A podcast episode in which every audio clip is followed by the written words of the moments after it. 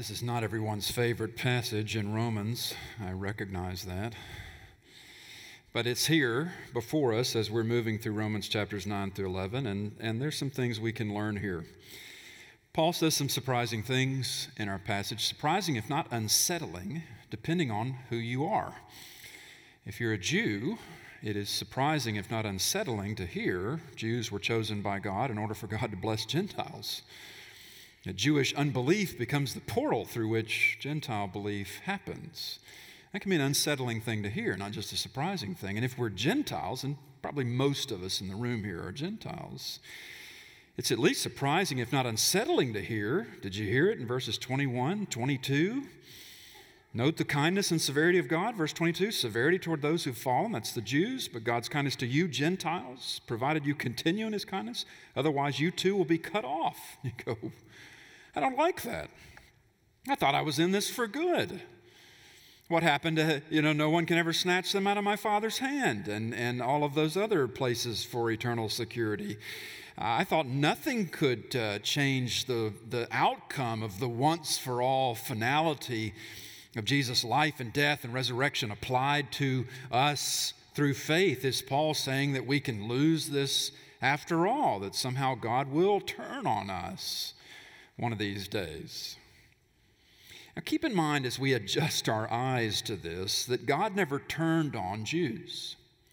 He disciplined their unbelief and rebellion throughout their history. He, he turned from them, Paul is saying to us here in this section of Romans, never completely, but he did turn from them to Gentiles in order to give us an opportunity to know Israel's God as our creator and the Father of, uh, of us through Jesus and, and receive his righteousness in Jesus Christ. And this wasn't a plan B, Paul has been saying through these chapters. This is the intention of God all along. But God did not turn on Israel as we think of people being turned on. He didn't turn on Israel to get to us. That's the overarching point of these chapters in Romans, lest we misconstrue his purposes and, and put ourselves in the, in the center of this orbit that is the redemptive purposes of God. God has not abandoned the people that he started with. Now, we saw this early in chapter 11. If you'll go back for just a moment, uh, he says it very plainly in verse 2, the first sentence in verse 2 here in chapter 11 God has not rejected his people whom he foreknew.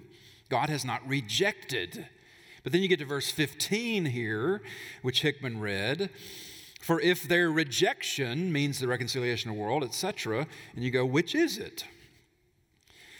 He didn't reject them, and now he says in verse 15, uh, he did reject them.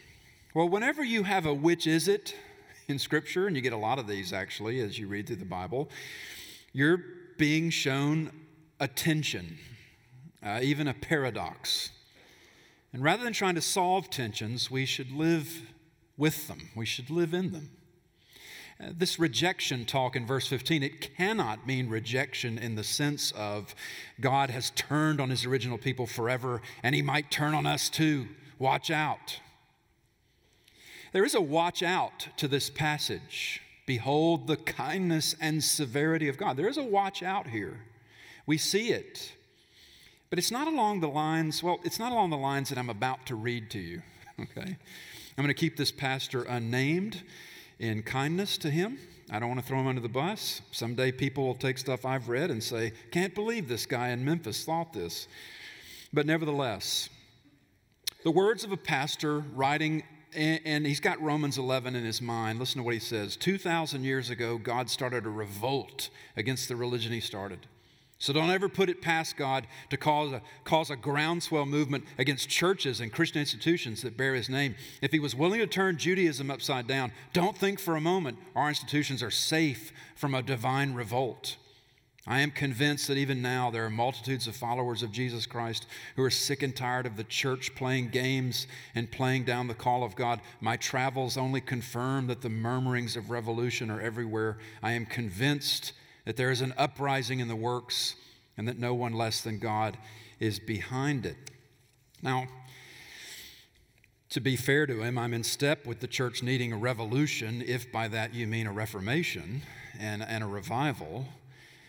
I would love to see that. But divine revolt, as this pastor is putting it, as he's framing Romans 11 here, our text, he's putting it as, as sort of a divine revolt against the, the complacent church. And that's, that's not really what's in view here in this passage. There is a watch out to this passage, as I said, but it's not, it's not geared toward if a church isn't movement oriented enough, God uh, moves against it and he, and he catalyzes that movement by all of the people who are, who are tired of playing church, you know. In fact, notice here in our text, as you look at verses 11 through 24 as a, a block of text, notice Paul actually says this thing God did in turning to the Gentiles is the furthest thing from a revolt against Israel, actually, because the Gentiles are brought in on Israel's blessings. Blessings, furthermore, that, that, Israel will be brought back into in some way, somehow, someday. The fact of it is stated here. We're not given a sequence or, or details to follow of how this might play out or how many, just that it will happen. All this about the olive tree. See that verses 17 to 24? Verses 17 to 24, just looking at that, Paul, Paul just to summarize it, it it's, a, it's a complexity in the argument, but for, for simplicity's sake, he's, he's using a grafting process, how, how little olive uh, shoots and sprigs would, would be grafted into mature trees.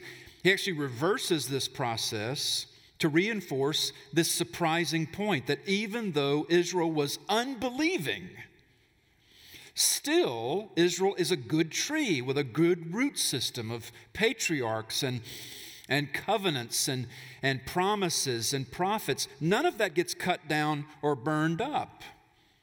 God doesn't call in the stump grinders. We Gentiles, we, most of us are Gentiles, we're the wild olive tree. God took sprigs from the wild thing and grafted it into the cultivated tree, even though that tree looks dormant. It's a surprising argument. Verse 24, the last verse in our section for today.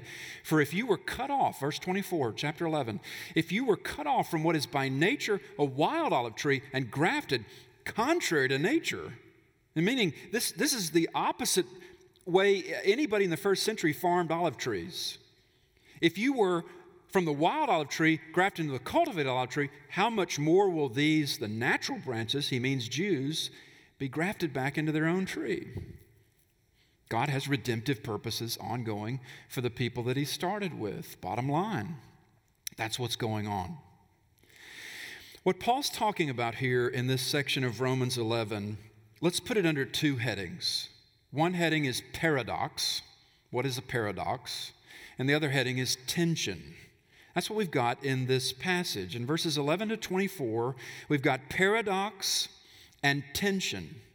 Let's take the, the paradox first, and then we'll get into what the tension is. What's the paradox? Look back at verse 11. So I ask, did they stumble in order that they might fall? By no means, rather, through their trespass, meaning their unbelief all of the sins, unrighteousness, and self righteousness that go into unbelief. Through their trespass, verse 11, salvation has come to the Gentiles so as to make Israel jealous. And he says it again in verse 14 in order somehow to make my fellow Jews jealous. he talks down to verse 15 here, verses 11 to 15, about, about the uh, Jewish unbelief being the, the portal through which God brings about Gentile belief. Now, th- this is a uh, uh, not any way that anybody expected that it would go. It's a paradox. The paradox in this passage, simply put, is God uses unbelief to bring about belief. He did it in the first century with Israel. To Gentiles, he's still doing this in the ways he is today. God uses unbelief to bring about belief. God turns from Israel in order to save Israel ultimately. God turns to Gentiles in order to make Israel jealous. It's not just said twice here in chapter 11, it was said up in chapter 10, verse 19. I will make you jealous of those who are not a nation. This is chapter 10, verse 19. With a foolish nation, I will make you angry. Jealous of what? They jealous of, of us. Jealous? Why? Because we get the grace and the mercy of their God. Why is this important for Gentiles to square with? Because we're being shown right here we have nothing before God to boast in other than His grace and His mercy. And that's it. Gentiles have nothing to boast in but His kindness to us, and don't ever forget it. That's what Paul is saying in this passage. I want us to try to think this out a bit into our own cultural context here how God might be using the unbelief that we find around us today. We're believers, we're followers of the Lord Jesus, and we live in a, in a, a city, and a state, and a, in a nation, and just draw the concentric circles out there that, that's, that's largely unbelieving.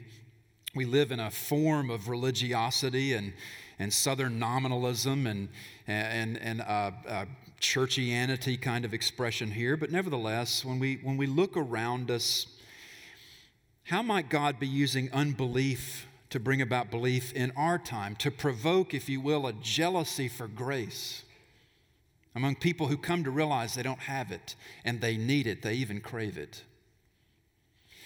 Our time today is dominated by a, a version of secularism that is marked by deep self righteousness and hypocrisy. I've talked about this before that the, the moralism you find today, the, the, the easygoing outrage that people have, they're against this and this and this. People are, are more defined now by what they tend to be against than what they're for. And, and that that moralism, uh, it, it, it's, it's very self righteous and hypocritical. You remember, I've, I've told you in these chapters that the tragedy of Israel is that they came to believe in self righteousness. That's where they began to go off the rails. But American culture, by and large, is just like that now, only more so. We're a very self righteous culture. The secularizing impulse is very moralistic, and yet it's very selective in that moralism. There are certain sins that you better not commit. And there are other sins that will turn and look the other way. I wrote about this in this month's newsletter. Some of you read that. It, from the angle of, of how we are as a society, we're denouncing racism rightly for the sin that it is against God and man. We've, we've, we've come to the place where we just say, you know, enough. We're not going to tolerate this anymore. And yet we're leaving uh, gender and sex open for interpretation. However, anybody wants to, to view that, race is a fixed thing. We're, we're going to preserve the dignity and, uh, of that, but, but gender we're going to consider to be fluid and, and up to ourselves because we have this, we've really hijacked God's purpose and design for, for sex and sexuality, and we've made this completely ours to do with as we want the governor of Virginia. You've thought about him because he's made news this week, loudly denounced for his blackface routine in medical school, but then not as loudly denounced, culturally considered, for his uh, allowance for infanticide as a doctor under Hippocratic oath. What is going on? Why all the outrage over one thing about him? And not as much outrage over the other. Secularism is about feeling good about ourselves. If not feeling superior about ourselves, the deeper root it takes in us. In secularism, you withhold forgiveness from people over which you need to feel superior. I don't care if, if your secularism is conservative or libertarian or liberal, it's all sin. And this idea that is very much part of our cultural context and that we pick up on and participate in, uh, we cannot allow ourselves to not feel superior, and that's why we don't forgive people their wrongs. Doesn't matter when the wrong happened. Doesn't matter whether certain of your offenses were long ago and, and maybe in memory now causes you deep regret and even shame, and you say, Well, I, I would never do that today.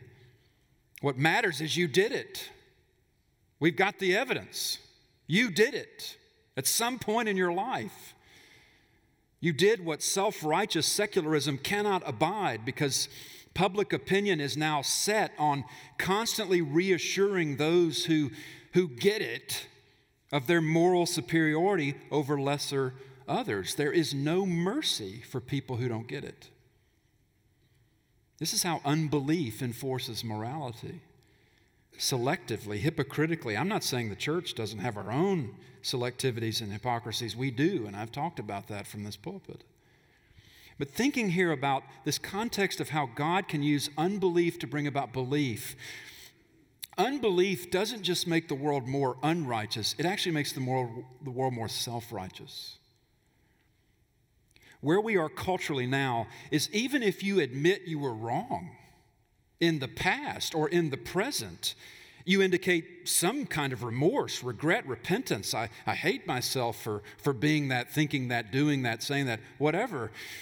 That gets interpreted as, well, you're sorry because you got caught, and you're just trying now to play to our sympathies, but there is no sympathy for you, you bigot. Now, there's all kinds of problems with this, and it's not new. Throughout history, those who have wielded that sword always end up falling on it. This always backfires on societies that, that put this kind of, of outrage into practice and make this the moral standard. But the bottom line is the world right now in its outrage has nothing to offer people who transgress.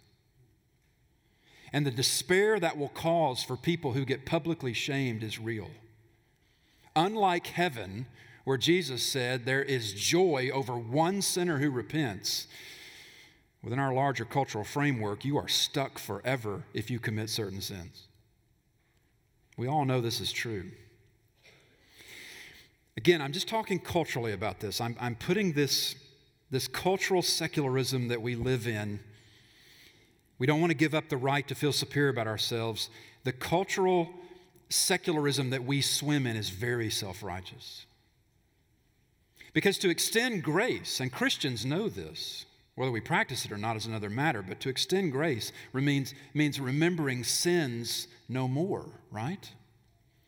And I'm not getting into consequences here that may result. That's, that's where it gets, you know, that's where we say, well, that's where it gets tricky, you know. I can forgive you, but can I trust you? It, we, that's, that's, a, that's all gets worked out as, as, as people uh, move through these things, uh, even where grace is followed. What I'm simply saying to is a larger point. I'm putting the way our society largely works and reasons now.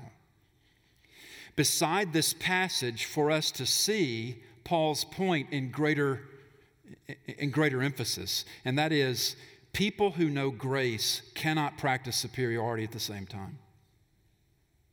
That's what he's saying. Paul is warning us, in fact, about this here. Within this paradox that God can bring belief out of unbelief, God can use a people's unbelief to create belief for others and then make that people jealous. As God does this, we cannot practice grace and superiority at the same time, those of us who know His grace. Again, consequences for our actions, what follows from guilt, the passage isn't addressing that, those variables.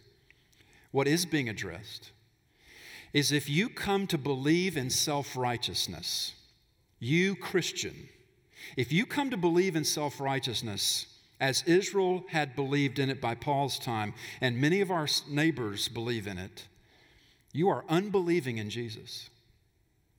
And the mark of that unbelief in Jesus is superiority that withholds grace from covering the guilt people incur before God and others. You end up having this list of unpardonable sins. And you're putting yourself ultimately in the place of God. And God says, Get out of my chair. This dynamic that I've been describing, what we've been watching unfold culturally for the last decade or so, the, the way secularism is today, this shaming that wants to hold people to their sins, even if they're genuinely sorry. There has to be a qualitative difference between the people of the world and the people of truth on this point. And people of truth are not surprised by human sinfulness, even if we grieve deeply over it. We're not surprised by it, because we recognize the heart is sinful. You recognize the intentions of men and women are foolish. And so there's an opportunity here for the church to provoke some jealousy of us in that we know where to find the mercy of the one who is inexhaustible in mercy. And people are craving this. I think a lot of people are getting, in high places and low, they're getting burned on the secularizing impulse to shame. And that shaming impulse, it comes from conservatives, it comes from libertarians, it comes from liberals. They all do it, they're all equal offenders. You just pick which station you want to watch it on. And that secular, it's a secularizing impulse to shame. And that secularizing impulse is anti gospel. And the way it ends up working selectively and hypocritically, these sins are worse than these sins, and those sins, well, you could say you're sorry for those, but those, there's no sorrow you could ever engage in. These sins, you'll have to crawl to me on your hands and knees before I would even entertain forgiving you. This sin, well, you know, I'm guilty of that too, so we'll let that go. It's just madness. And the reason is because people's version of sin is completely about unrighteousness and wrongs, and not about self righteousness and the good that we think we're guilty of. People will despair over themselves as this goes on, especially when they're publicly shamed, and they might think there's nowhere to turn and they will crave grace. And my prayer is that the church will see this as an opportunity and become the place where people get grace, where people who need it find it. Paul says the reason why grace came to the Gentiles is that so Israel would see Gentiles enjoying the grace and mercy and the worship of their God and that, that they would realize that their unbelief in Jesus has dislocated them from an experience of God that He held out to them. God uses unbelief to bring about belief. It's, it's not expected, but it's how He can work through this paradox. Because I'll tell you what happens in unbelief the moralism that unbelief creates, people eventually get sick of gracelessness. And they get sick of superiority and they get sick of the selectivity and they get sick of the hypocritical nature of it. And what this creates in people, God creates this in people from this stuff, is a craving for grace and for mercy that is found chiefly and only in being rightly related to God through Jesus. These are great days for the gospel. If we will lead with the gospel. Don't get superior with grace and mercy. And look again at verse 20. The last part of verse 20. So do not become proud, but fear. Verse 21 For if God did not spare the natural branches, that's Jews, neither will he spare you. Verse 22 Note then the kindness and the severity of God, severity toward those who have fallen, but God's kindness to you, provided you continue in his kindness, otherwise you too will be cut off. Okay, you say, this kind of scares me. What exactly is he communicating here? He's communicating a tension. And tensions we have to live in. The paradox in this passage is that God can bring about belief through unbelief. I'm simplifying it and putting it that way. It's a complex passage. I realize there's a lot of nuances here, but preaching needs to simplify the complex in service to a message, a point. We've seen the paradox. God can bring about belief through unbelief. The tension is right here in verse 22, where the kindness and the severity of God meet, almost like on an axis. Note then the kindness and severity of God. Verse 22 severity toward those who've fallen, but God's kindness to you. Severity toward those who've fallen, it's, it's their fault. But kindness, God's kindness to you, provided you continue in his kindness. Otherwise, you too will be cut off. Where's the fault line for us? Well, we actually need to keep reading, verse 23. And even they, Jews, if they do not continue in their unbelief, will be grafted in, for God has the power to graft them in again. This is hopeful.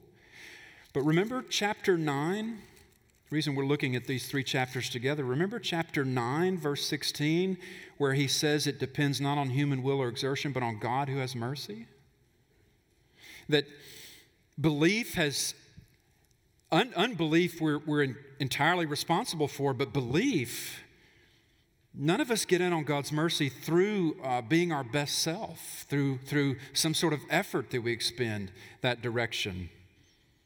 And so, if this is how mercy works, looking at verse 22 here in chapter 11, if this is how mercy works, if salvation is all of grace and mercy, then there is nothing God cannot do with us, including taking it back if He wanted to. But He doesn't want to. The whole counsel of God in Scripture, taking Scripture as a whole, He doesn't want to take back anything He's given us. But the logic here is He could if he chose to because it's his mercy to begin with. Paul wants us to square with that reality. It's his mercy. We're recipients. Now, this is a little frightening for us to read. It is here in chapter 11. But note, we're, we're not told to be frightened, we're told to fear. Fear is not the same thing as being frightened. Look at the end of verse 20. So do not become proud, but fear, fear and being frightened are not the same. Fear stands in awe of the gracious work of God and His mercy. And that chases the superiority right out of us. Surely goodness and mercy will follow us all the days of our life, as Psalm 23 puts it famously. Despite ourselves, we know when we are faithless, He is faithful. Don't we know that? We know when we want our sin, He keeps showing us our Savior. What does that come out of? It comes out of fearing God, not being frightened of Him. Paul says our God is kind and severe both. That's a tension we have to respect. And fearing God, taking Him seriously, that's the way we pay that respect. Not being frightened of Him, because here's what happens when you get frightened of God you start to make it about your own performance. You start to be afraid, scared that you're not good enough you're scared you're not. And, and, and so, because you're not, and, especially if you're real a type A kind of person, God's going to take this away from me. That's what happens when you get frightened, not when you fear the Lord. The point of grace is we're told we're not good enough ever. So we're told to fear. And in fearing God, what you do is you put the emphasis on who God is and what He's done, the character of who He is and what He's done. The unendingness of that, despite ourselves ongoing as sinful people, we take Him more seriously than we take ourselves. That's what it means to fear. You have tension here. Tensions teach us that God is not at all like we are, and yet God wants us to be with Him more than we know. Tensions teach us that we're far greater sinners than we realize, yet we're more loved than we can fathom. Tensions teach us that God is free to do whatever He wants, and yet He has bound Himself to you and to me in Jesus Christ. Tensions teach us that our faith will fail at points, but grace will cover those failures for us, even as He warns us about giving ourselves to the things that bring those failures about. The watch out here in this passage, to return to that idea I, introduced earlier, the watch out here is not, you know, if the church isn't sufficiently enough on mission for God, then, you know, God's going to turn to Martians and, you know, send Jesus to Mars and begin to do a work there. No, the warning here is if, if the Gentile portion of the church misuses grace to turn superior, if we start thinking that God's work originates and expires with us, God may very well give us over to ourselves, as in Romans chapter 1, to our smugness and our superiority and our self righteousness, and there'll be no fruit in that. We won't like being subject to our own pride, and that will cut us off from God, who He is, and what He does. And what if that were to happen? Seek God again, pursue His mercy. What do we see in this passage? Even as we messed up Gentiles enjoy the grace and mercy of Israel's God, that is supposed to make Jews seek Him again because those who seek the Lord find Him. He says so, He guarantees it. There in verse 23. God has the power to graft them in again. God hasn't gone anywhere, He doesn't move, but to seek Him requires. We square again and again with the reality that we stand before Him by mercy and nothing else. These are the great things tensions teach us. God is not at all like we are, and yet God wants us more than we know. We're far greater sinners than we realize because we don't see our self righteousness as sin. And we don't see the depth of our sin besides. We're far greater sinners than we realize, yet more loved than we can fathom. God is free to do whatever He wants, and yet He's bound Himself to you and to me in Jesus. Just as He bound Himself to the people that He started with and will come back around to at a time of his choosing. Let's pray. Father, this is a, a hard text. It's, it's got things in it that, um, that rightly give us pause. But Lord, help us in our understanding of it to have your Spirit do for us what we need you to do for us, and nothing that we don't. Lord, keep us from misunderstanding, keep us from misapplication. We've flown through this, and there's a lot here that requires careful thinking and reading and processing. But Lord, that we come away with the overarching points that you are doing a work in this world. And those you started with, you'll bring back in on it. And we can't wait to see that day. And Lord, that we would be found among those who pray for that who pray for those you started with to come to know your grace and your mercy, and that we would befriend them in that hope, and that we would see them come to know their Savior, even as you have used their unbelief to open the way to us, that we can believe. Thank you, Lord, for teaching us humility and for all the ways that you carry us and bless us. In Christ's name we pray. Amen.